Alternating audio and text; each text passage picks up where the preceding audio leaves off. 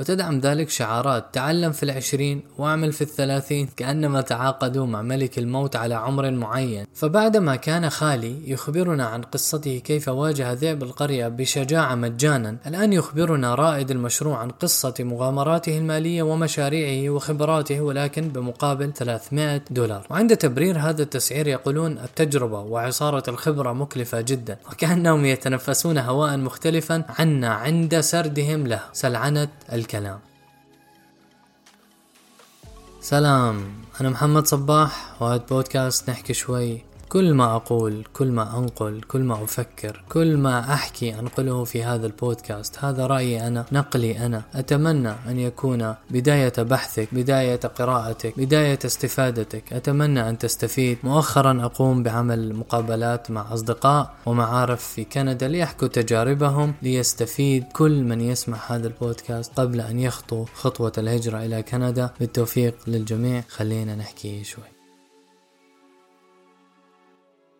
تنبهنا إلى تضخم المحتوى التدويني المنشور في الاستقلالية المالية والترغيب في الاستقالة الوظيفية. محاضرات، دورات، كتب، انستغرام، فيسبوك، دون عقل ناقد يتتبع جذورها الفكرية التي بنيت عليه وتناقضاتها التي وقعت فيها ونتائجها التي نراها كل يوم. شاب بسيط يصك باب رزقه الوحيد وهي الوظيفة بكل شجاعة وقوة، ومقعده يدور حول نفسه مشفقا من مستقبله المجهول. ثم يكتشف في نهاية أول سنة من مغامرة الاستقلالية المالية بعد ما فتح بزنس الأرباح مئة ألف قروض، الزبائن لا أحد، أغلق السجل التجاري، سكر الشركة. وما لبث في استقلاله غير سنة إلا ثلاثين يوما. ثم يتخبط كالسمك مرتجفا في وحول الديون، بلا بيت بلا ثياب، حسابات كلها مجمد. عند مراجعة تلك الأدبيات فإنها تؤنب المعاصر على حالته المستقرة والثابتة كجارة تحسده على حالة الرضا النفسي والاستقرار المالي التي يعيش، وتعيد تفكره وتفتح بصره على أبراج مطلة على بحار لا منتهية من الرغبات المالية الغير مهمة تخنق أنفاسه بوجوب الخروج من منطقة الراحة والدلال. فمن يوقف أولاء عند حده؟ من ينقذهم؟ وهذه الورقة تجيء في سبيل استرداد اتزاننا النفسي الذي فقدناه، وقياس ونقد أثر حركة الاستقلالية المالية والاستقالة المبكرة على نفسية وعقلية الفرد المعاصر، كما سعينا إلى رصد التحولات المهنية في المجتمع المعاصر وربطها بتلك التناقضات ما أمكن. في دراسة نقدية للباحثان نيك تايلر وويليام ديفيس بعنوان The Financialization of Anti-Capitalism. The Case of the Financial Independence Retire Early Community. أطلق الباحثان على حركة الاستقلالية المالية والتقاعد المبكر مجتمع النار The Fire Community، ولكن كلمة النار لا يعرف أول من وضعها، لكن بشكل عام فهي اختصار لجملة استقلالية مالية أو تقاعد مبكر. ويقال أنها ظهرت مع أول كتاب دعا إلى الاستقلالية المالية الاستقلالية المالية وتورطها مع المساعدة الذاتية. حسب الباحث فريدمان ألفين وستة عشر، من أجل فهم حركة الاستقلالية المالية فلا بد من فهم تاريخ أدبيات المساعدة الذاتية لنفهم كيف تشكلت هذه الحركة المعاصرة. مجتمع النار أو لمجتمع النار The Fire Community سوابق وقواسم مشتركة مع تقليد أدبيات المساعدة الذاتية والاستقلالية المالية، السهولة الطوعية، الأخلاق الاستهلاكية ومناهضة الاستهلاكية. إنها تطلق النيو ليبرالية والمسؤولية الفردية والمشاريع، وأفكار أدبيات الذات هي ما أعدت الأرض للحركة المعاصرة. كتب الاستقلال المالي تتشارك مع الأفكار التقليدية السائدة في المساعدة الذاتية، العمل لأجل نفسك، التحرر، تولي مسؤولية حياتك. ولكن حسب فريدمان فما يميز الاستقلالية المالية عن الأشكال الوجودية الروحية والذاتية الأخرى هي الحاجة إلى إتقان تقنيات الحساب المالي، إنها توفر طريقا عمليا لتحقيق الاستقلالية والحرية. ويرى فريدمان أن الاستقلالية المالية وفرت نظريات اجتماعية يعيش الناس عليها، مثلا عملي متعب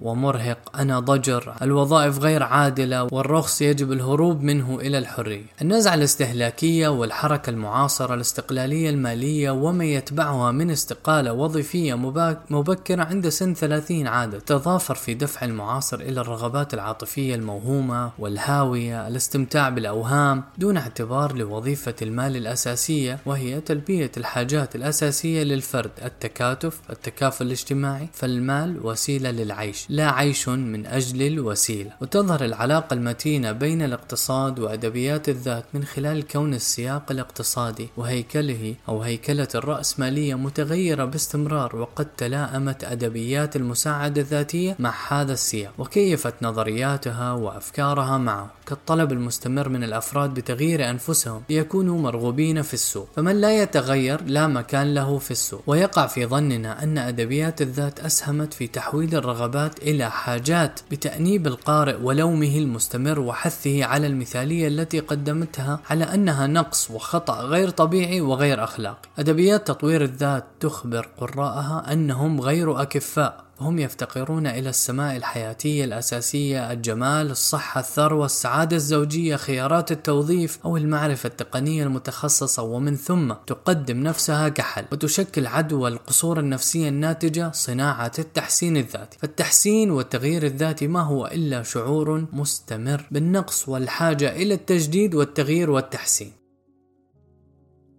وبتتبع المسار التاريخي للعلاقة بين المساعدة الذاتية والاستقلالية المالية، نجد أنه في حين كانت المساعدة الذاتية في الخمسينات موجهة بالبحث عن اختيارات وظيفية طويلة المدى، وبين الستينات والسبعينات موجهة بالعمل المشترك والتعاوني، فإن المساعدة الذاتية في التسعينات أصبحت موجهة تماما نحو فرضيات المرونة والاعتماد الفردي، بعد أن كانت الوظيفة مصدر مال يوفر احتياجات الأسرة ويساعد على العيش الطبيعي الهانئ. فإنه في الفترة ما بعد الفرويدية فرويد باتت أدبيات المساعدة الذاتية تؤكد على أن العمل يجب أن يكون مسارا لتحقيق الثراء والرضا وتحقيق الذات. ولاحظ الباحث تأثير هيمنة الشغف وحب القيم أو الحب كقيم أساسية لاختيار العمل في الواقع المعاصر، أي يجب أن يكون لك شغف، يجب أن تحب ما تعمل. وكتطبيق وتوسيع لفكرة الباحث فإننا نضيف عليها أن المشاعر والآراء صارت هي الحاكمة والمهيمنة على اختيار الوظيفة. أنا مش حاسس، أنا رأيي. ولأن المشاعر متغيرة فالفرد يشكك ألف مرة في وظيفته ويغير اختصاصه في المجال الذهني المعرفي على الأقل، ولا يرضى عن اختصاصه ووظيفته الحالية. وقد سببت تلك الأفكار اتباع الشغف وآلة التطوير الذاتي والتدقيق المستمر حالة من الكآبة الوظيفية، فلا فرد راض عن وظيفته أو تخصصه. ولنأخذ الإيكيجاي الياباني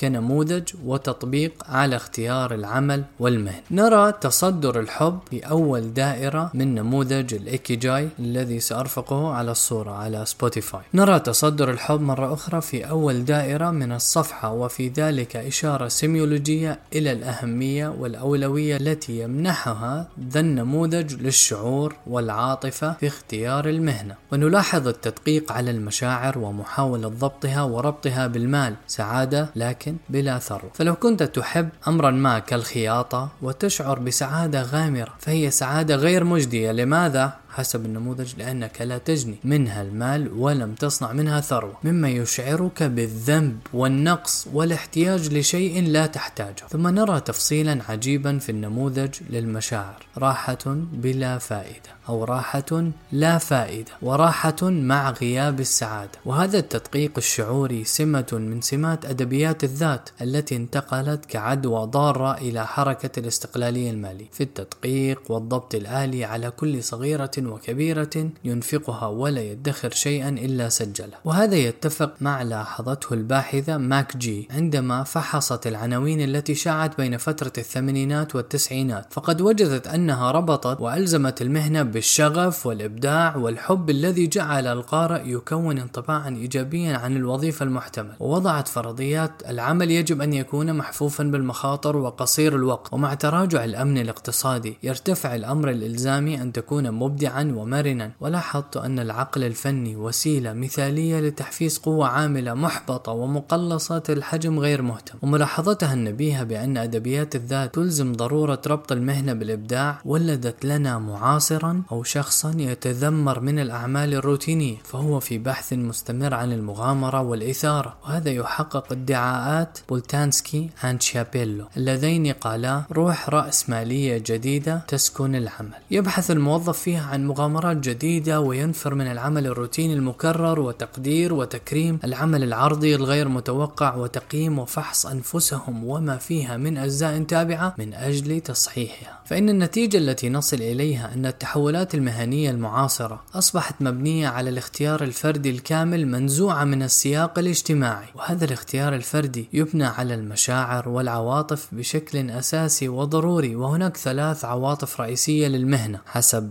هذه الاستقلالية المالية: السعادة، الحب، الراحة، مع شروط ضرورية عالية في مثاليتها بأن المهنة يجب أن تسهم في تحقيق ثلاثة أمور: تحقيق الإتقان والإبداع والثروة، وهي مناهضة للأعمال الروتينية المكررة والمملة وفحصها وضبطها والمراجعة المستمرة لها. وهذه التحولات والتغييرات أنتجت لنا فردا قصير النفس في أداء المهام، يتبرم ويترفع عن الأعمال الروتينية، وهذا انسحب حتى على الواقع الأسري الذي يتهرب كل من أعماله المنزلي. ووضعت بدائل وحلول استراتيجية للأعمال الروتينية كالتفويض وتأجيلها إلى نهاية اليوم، وكذلك أنتجت لنا فردا يغير وظيفته وتخصصه باستمرار ويراجع نفسه ويتفحص مشاعره بدقة تجاه الوظيفة التي هو فيها. فالشك الذاتي والتغيير هو الثابت في الواقع المهني المعاصر، وحتى إن لم يتغير أو لم يغير الفرد وظيفته، فإن التفكير في تغيير الاختصاص والوظيفة والإحباط والسأم منها هي نتيجة معرفية ذاتية لهذه التحولات. ففي السابق وقبل هذه التحولات قبل القرن العشرين لم يكن الشاب مع جده في المزرعة يسأل نفسه ويشكك فيها هل أنا أحب الزراعة أم لا، ولا يتفحص مشاعره باستمرار تجاه الوظيفة. ونكمل قول الباحث: تنطوي كتب الاستقلالية المالية مثل كتاب الأب الغني والأب الفقير على نوع من العلاج لتحويل الأفراد من التبعية الداخلية والخارجية إلى أفراد رياديين يمكنهم أن يدعون أنفسهم رياديين أحرار أو عصاميين. فهي تحث باستمرار المعاصر على التحرر من التبعية والطاعة العمياء، وهذا تحول تحول مهني آخر، أنها القيادة المطلقة والذم المطلق للتبعية، أن تكره وظيفتك،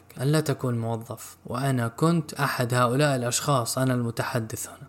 فالتابع لجماعته ووظيفته على خطأ وتقصير، أنت مقصر، ينظر إليه كساذج وخفيف. أعلق هنا أن اليوم كثير من الأشخاص يحاكم والديه، يحاكم والده وأخوه الكبير أنك لم تعمل وأنك ما زلت في وظيفتك لمدة أربعين سنة، وهذا مثال بسيط على كل ما قيل سابقا. وأول تناقض نلتقطه على هؤلاء أن الاستقلالية المالية ليست استقلالية كاملة، في الحقيقة أن القائد نفسه تابع للسوق الذي هو فيه، وأكبر دليل أن الشركات تتبع احتياجات الجماهير، حتى أن من أخطاء المشاريع والمنتجات في تلك الأدبيات أن تأتي بمنتج لا يحتاجه الناس، تخيل. فاللهث خلف احتياجات الجماهير هي تبعية وطاعة عمياء تخلو من الاستقلالية المطلقة. تذكر مرة سمعت بودكاست قول المتحدث أنك تترك وظيفة بمدير واحد لتكون قائد أو ريادي عندك ألف زبون أو ألف مدير. والملاحظة الثانية التي نلاحظها ظهور التسويق والاقتصاد والعلاقات العامة الثقافية التي تراعي الثقافة فيها باستراتيجية تكييف المنظمة التي تكيف استراتيجياتها وسياساتها وأدواتها وحتى منتجاتها مع الثقافة التي تتواجد فيها عبر الوكالات إما محلية أو عالمية. وهذه التبعية للثقافة والجماهير هي من التناقضات التي نستدركها على الاستقلالية المالية. ومع التحولات أو من التحولات المهنية المعاصرة والبحث عن الإثارة والمخاطر المالية والمغامرة التي تصل آثارها السلبية في حال فشلها إلى عيش الفرد بلا مأوى وسكن وثياب وحتى طعام، مع إيقاف وتجميد أمواله وحسابات، مع الإغراق الديني طبعا والقرض التي تصل إلى الملايين في حالة إنسانية يرثى لها لا يستنكرها أحد، بل يقول الرواد عنها حالة طبيعية جدا. وفي أحد كتب المشاريع المالية يقول: إذا فشلت فقل جزء من قصتي، جزء مما شكلني وشكل نجاحي، دروس أتعلم منها. وبهذه التبريرات الضعيفة يبررون الفشل المالي الذي يروح ضحيته البسطاء. هنا لا ننتقص من فشل الآخرين ولا من تجارب الآخرين، بل بالعكس، يجب بالنسبة لي يجب على الشخص أن يعيش هذا، يفشل ويستمر، يتعب، يضعف. لكن هذه الجملة مرتبطة بالقصة، مرتبطة بكل من يوجه الناس الاستقلال المادي بغض النظر عن مخاطر وينتقد روح الوظيفة وينتقد ما والده يفعله وأخوه يفعله، الذين قد يغرقون ولا ينجون منه أبدا. وهناك حالات كثيرة شاهدة على ذلك. بعد أن كانوا في حالة مالية آمنة ووظيفة هانئة وراحة بال أصبحوا صفرا، يعيشون على الصفر ويموتون عليه.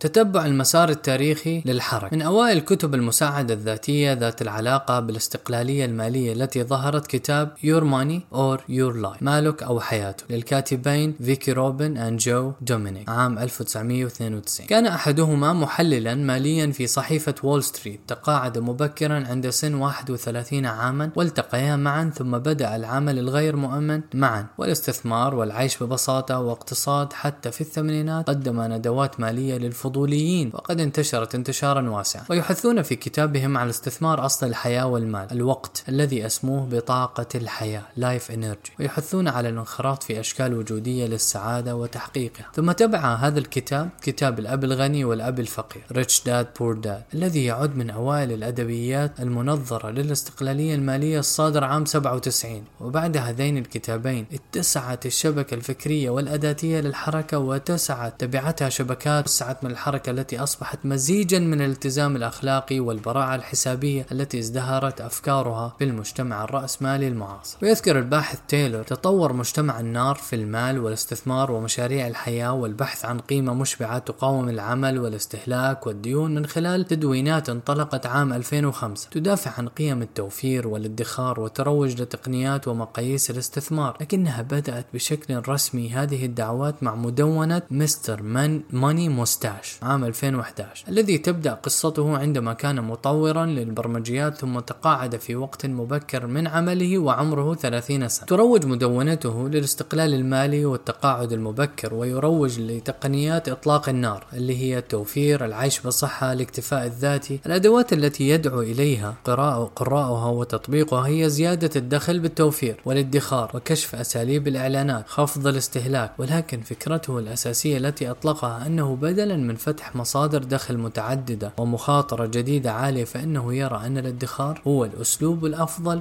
إذا وفرت سبع سنوات من الدخل فإنك تكون متمكنا حينها من الاستثمار السلبي اللي هو الأسهم، العقارات طويلة المدى، بدلا من معاش التقاعد. يروج لمبادئ استثمر الفائض، أنفق أقل مما تكسب، تجنب الديون. وقد أثرت طريقته على قراء آخرين، وبعدها انطلقت مدونات كثيرة تتبع نفس طريقته، حتى ظهرت كتب صريحة في عنوانها الاستقلالية المالية. ونضيف على ما سبق بأننا بتتبع حركة الاستقلالية المالية نجد أنها شبكة متكاملة، فهي إدارة مالية، نمط صحي، نمط روحي نفسي، ينشرون معها تقنيات التنفس واليوغا. ففي بعض مواقع وأكاديميات المال مثلا تجد دورات التنفس واليوغا والغذاء الصحي مرافقة معها. نلاحظ أن اتباع هذه الحركة إذا كان تخصصهم مختلفا، صحي مثلا، فإنهم يعكسون الحركة، أي يقدمون محتويات في الاستقلالية المالية ترافقا مع المحتوى الأساسي اللي هو الصحة. نستنتج من هذه الملاحظات أن الاستقلالية المالية ليست حركة اقتصادية منعزلة عن باقي الحركات، بل شبكة معقدة وممتدة من الممارسات الروحية والذاتية والصحية أيضا، التي يأخذها الفرد ككل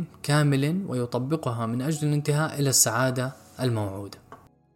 الأمية الضاغطة. الأمية الضاغطة مصطلح نطلقه على ما لاحظناه في تحوير وتحريف المجتمع المعاصر لمعنى الأمية، من لا يقرأ ولا يكتب، وهي الحاجة الأساسية في التعليم، وتحريفه وتوسيع استخدامه في المجالات كلها. فهناك الأمية المالية كما ذكرها تايلور، وهي الاستقلال المالي نما مع ما يسمى بمحو الأمية المالية وإطفاء الطابع المالي على الحياة اليومية وكثافة المعلومات المالية. وهناك الأمية الفيزيائية. دعني أكون صريحا معك منذ البداية، إذا كنت تعيش في القرن الحادي والعشرين ولا تعرف شيء أو لم تسمع من قبل عن مواضيع مثل النظرية النسبية، تقوس الزمان والمكان، ميكانيكا الكم، قوى الطبيعة الأربعة، الانتروبيا والثروة الرقمية، الثقوب السوداء، نظرية الانفجار العظيم والأكوان المتعددة، فلديك أمية علمية في الفيزياء، وهذا من كتاب ثروات الفيزياء في القرن العشرين ليوسف البناي. وهناك الأمية التقنية، من لا يعرف البرمجة أمي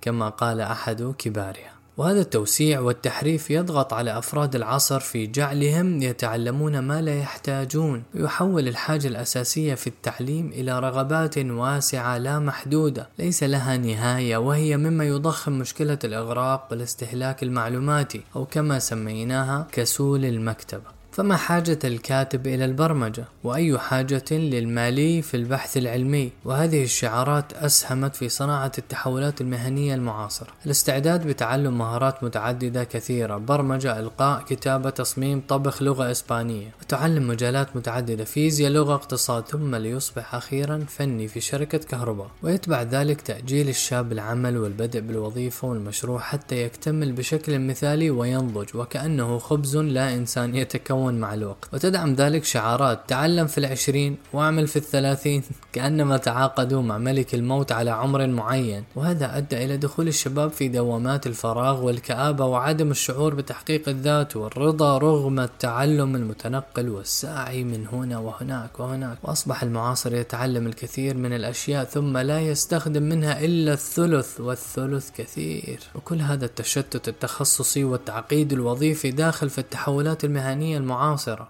في مقال بعنوان Financial Independence Retire Early Explained How It Works نشر في عام ألفين واثنين وعشرين للكاتب كير، يعرف الكاتب مجتمع النار بأنه حركة آلية تعتمد على الادخار الشديد، توفير واستثمار ومقاومة الديون والاستهلاك، تهدف إلى توفير سبعين بالمئة من دخلهم السنوي لسبع سنوات، ثم الانسحاب المبكر والتقاعد من العمل غالبا في سن الثلاثين، والعيش من عمليات السحب الصغيرة من أموالهم المتراكمة. عادة يسحب أتباع مجتمع النار ثلاثة إلى أربعة بالمئة من مدخراتهم سنويا لتغطية التكلفة المعيشية، وتقوم على المحاسبة والضبط الذاتي والمالي الشديد. ودعاة الاستقلالية المالية يدعون الفرد البسيط إلى التدرج في الادخار حتى يحقق مالا كافيا يسمونه معدل الانسحاب، أي الوصول إلى مال استثمار سنوي يكفيها عن معاش العمل والتقاعد، ثم ينهي تلك الخطوات التدريجية أخيرا بالتقاعد المبكر، حسب بحث جينيفر لي and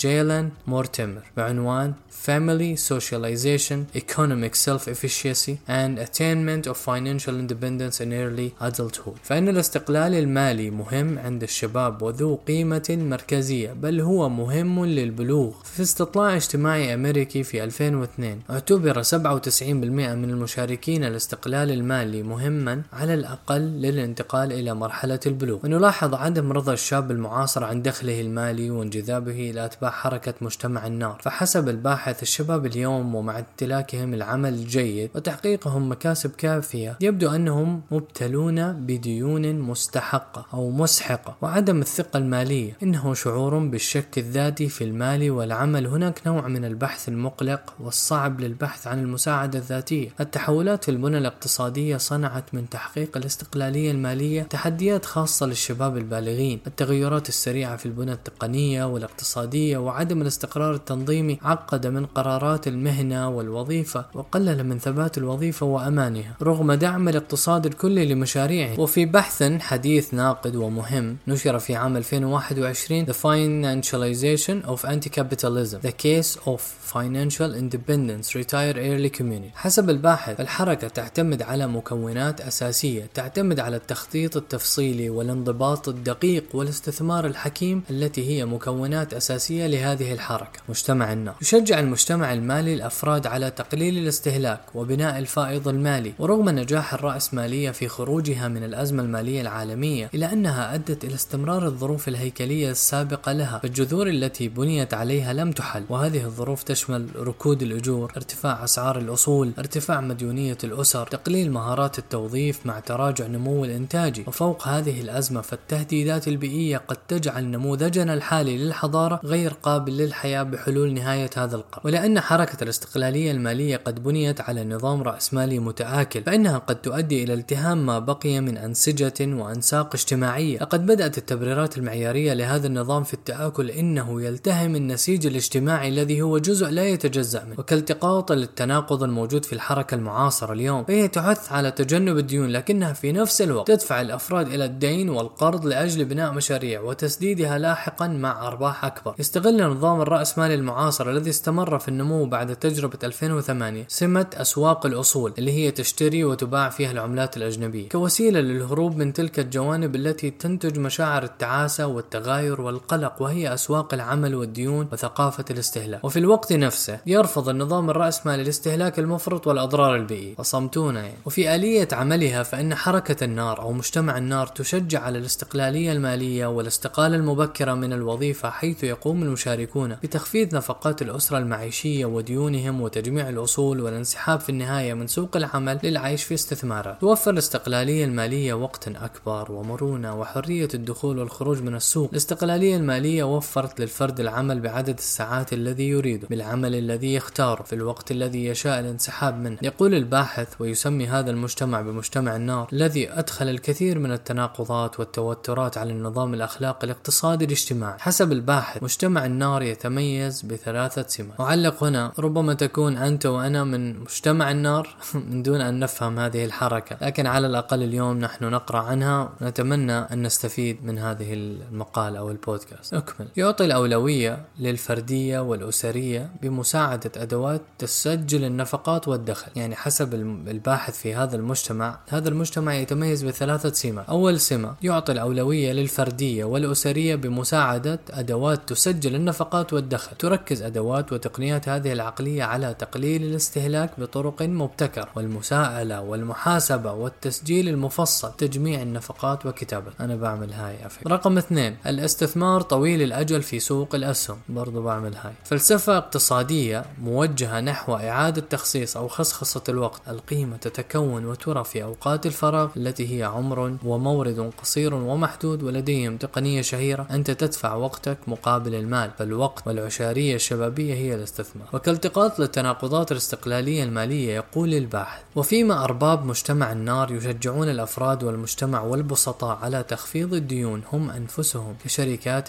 تستخدم هذه الرافعة المالية، الدين لتوسيع أسواقها. الشركات والبنوك وكل أقوياء المال هم أنفسهم ينشرون هذه الرافعة المالية بفتح محافظ الديون لفتح المشاريع للأفراد وكأداة قوية لكسب المال. الأفراد البسطاء المبهورين بطلقات النار هذه يكرهون طريق الديون فيتبعون طريق طويلة وضاغطة، الادخار. وهذا ما شكل مجتمع النار المعتمد على الادخار بشكل أساسي، مناهض للاستهلاك والقرض. تنتقد أدبيات المساعدة الذاتية المالية الوضع الراهن للأسر والأفراد، وتضع حزمة من الأوامر الأخلاقية والتقنية العالية التي تحثهم على مقاومة استغلال الوظيفة لهم وتدعوهم للتحرر منها، وفي ذات الوقت تدعوهم لاستغلال قدراتهم ووقتهم من أجل المال. يصبح المال مدير ورئيس عمل دائم لهم. وكأني بالباحث يلمح بتناقض آخر للاستقلالية المالية، لكننا نشير إليها بشكل صريح، دعوة إلى التحرر من الاستغلال الوظيفي لأنفسهم، ولكن الحركة نفسها تدعوهم إلى استغلال أنفسهم، فأين الحرية من هذا الاستغلال؟ ونعتقد أن هناك تناقض آخر في الاستقلالية المالية، ذلك أن مؤسسي هذه الحركة ينقلبون على أنفسهم، ففيما يرون أن الوظيفة عبودية واستغلالا، فإنهم هم أنفسهم كرواد أعمال يستعبدون الموظفين ويستغلون مجهوداتهم لصالح مشاريعهم وأهدافهم المالية. مجتمع النار حسب الباحث يشجع على مقاومة الاستغلال العمالي وممارسة الديون والائتمان، ويحفز المشاركين على المثل العليا للحياة النفسية الغير مستغلة والعمل الإبداعي والاستكشاف الروحي. ومن هنا نشأ تحول جديد في المهنة المعاصرة، استغلال كل قوى الفرد وتحويلها إلى مال. فعليك أن تكتشف نفسك وقواك النفسية والروحية وتصنع منها ثروة. ينشر في تلك الأدبيات الأدوات المحاسبية التي يخضع الأفراد من خلالها إلى التقييم الاقتصادي والأخلاقي. تعتبر تلك الأدبيات القيمة مسروقة من حياة الفرد، وأنه يجب اكتشافها واستغلالها ويجب الاستيلاء عليها ومشاهدتها بمنظور رأس المال. وكنموذج على ذلك فإن كتاب حول الشغف إلى مكسب أو كيف تكسب الكثير من المال من شخصيتك والأمور التي تعرفها يؤكد على تحويل القصة الشخصية والتجارب إلى قصص مباعة في السوق، أي سلعنة صريحة للذات، ولنسميها سلعنة الكلام. فبعدما كان خالي يخبرنا عن قصته كيف واجه ذئب القرية بشجاعة مجانا، الآن يخبرنا رائد المشروع عن قصة مغامراته المالية ومشاريعه وخبراته، ولكن بمقابل ثلاثمائة دولار. وعند تبرير هذا التسعير يقولون التجربة وعصارة الخبرة مكلفة جدا، وكأنهم يتنفسون هواء مختلفا عنا عند سردهم له، سلعنة الكلام. وهناك تناقض آخر التقطه الباحث على مجتمع النار. مجتمع النار متناقض يدعو إلى الاستثمار وملكية الأصول وتخفيف النزعة الاستهلاكية معاديا الرأسمالية، لكنه أيضا يدعمها بالاستقلالية والحرية الفردية. فكرة الاستقلالية المالية بدأت منذ التسعينات في الوقت الذي ظهرت فيه مفاهيم الليبرالية الجديدة. يشير مصطلح الاستقلال المالي إلى حالة لا يضطر فيها الفرد إلى العمل لتغطية تكاليفه الحياتية وهو مختار. يؤكد الباحث فريدمان في عام ألفين وستة عشر رغم أن تابعي الحركة هدفهم الغنى، فإن الهدف النهائي هدف أخلاقي وهو التحرر من الضرورة. وبعد التحرر يحدث ما أسماه الباحث طلاق العمل الإلزامي الذي يجب فعله من أجل المال وتغطية نفقات الأسرة، وفي هذا تقليد يمتد إلى بنجامين فرانكلين: خلق الثروة كافية يكون المرء سيدها، وخدمة المجتمع من خلال قيادة حياة مدنية فاضلة. ولكن هذه الحركة المعاصرة لها آثارها السلبية، فيعلق قائلا: ولكن تنامي هذا النموذج الاقتصادي الجديد اللي هي الاستقلالية المالية أدى إلى ارتفاع وتضخم مديونية القطاع الخاص وركود الأجور، وأصبح مجتمعا مثقلا بالدين. لكن مع إنكار وعدم تصديق ذلك والتخوف من نقد حالته الاقتصادية التي وصل لها، فالظروف الثقافية التي أنتجت التحرر من العمل نفسها قد تنتج لنا التحرر من الاستهلاك، وقد رأينا هذه الآثار حاليا على أتباع مجتمع النار الذين يتبعون موجات البساطة، وتسمى كذلك بتخفف مينيماليزم. نعتقد أن الاستهلاك المفرط والضغوط المالية والمديونية العالية وتنافسية السوق حتى ضغوط الوقت هي ما دعت الفرد إلى البحث عن نقطته الحضارية الأولى، وهي بساطة القرية والزهد الديني، عدا أنه يمارسها في, في المدنية بشكل روحي جديد يسمى التخفف والبساطة ومناهضة الاستهلاك. وقد أوقعت الحركة المعاصرة الاستقلالية المالية للفرد في مناقضة وتشويه تشويش مهني يحاول الموازنة بين مشروعه الشخصي ووظيفته، يشعر بتشتت وقلق وعدم استقرار نفسي ولا مالي حتى، وذلك التناقض نلتقطه ونأخذه على الحركة التي استقلاليتها المالية لا تنبع ولا تصدر بلا شيء، ولا تصدر من ذات الفرد المستقلة أصلا، بل هو يبنيها بشكل أساسي من وعلى الوظيفة، أو بالطريقة الأخلاقية المنكرة في وجهة نظر الرأسمالية: القروض والديون. ولكنهم يصرون على أنها استقلالية وحرية مالية وانطلاق من الصفر، وما زال البسطاء مخدوعين. الذات الكمية quantified self. تحولت الذات في الواقع المعاصر إلى ذات رياضية مكممة محسوبة: حساب الوزن والمال والصحة والتدقيق الذاتي والتقييم المستمر للتطوير المستقبلي، وكذلك دخل التدوين المالي. فالتدوين اليومي لليوميات والاحتفاظ بسجلات أرشفة للإنفاق والادخار سمة مجتمع النار الذي لا يركز على استراتيجيات الاستثمار فقط، بل على مسائل الانضباط الذاتي والمساءلة العددية والتدقيق الذاتي، وكلها مسارات تدفع الفرد إلى أن يكون أكثر استقلالية. نتيجة لمجتمع النار ظهرت تقنيات ومواقع تحسب الوقت والمال ومعدلات الادخار بالدقة.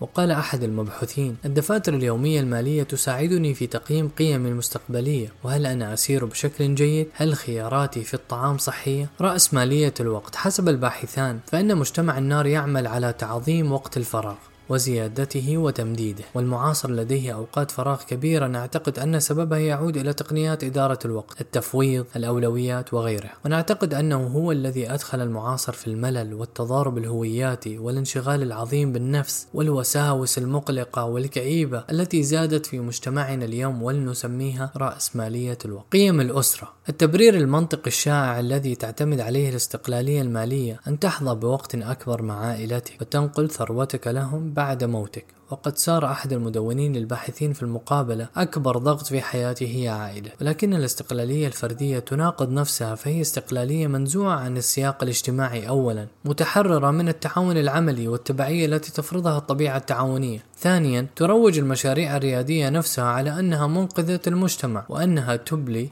أو تلبي احتياجات المجتمع، والحقيقة أنها تركز على الرغبة لا الحاجات، فأين القيم الاجتماعية فيها؟ أخيرا، يختمون بحثهم بنتيجة حاسمة: أفكار الاستقلالية المالية تنقلب على استغلال الرأسمالية، الاستهلاك، الديون، وفي الوقت نفسه تقلب الحيل على نفسها بالدين والاستهلاك والتسويق والائتمان. إذا انسحب الجميع بهذه الطريقة من الوظيفة لصالح أنفسهم وأسرهم لتحقيق الاستقلال، فإنه من الممكن أن النظام بأكمله سينهار. وذكر أن هذه التدوين الرائعة لشروق المحمادي بعنوان مجتمع النار: تناقضات الاستقلالية المالية والتحولات المهنية المعاصرة، لمن أراد قراءة هذه التدوينة. سلام.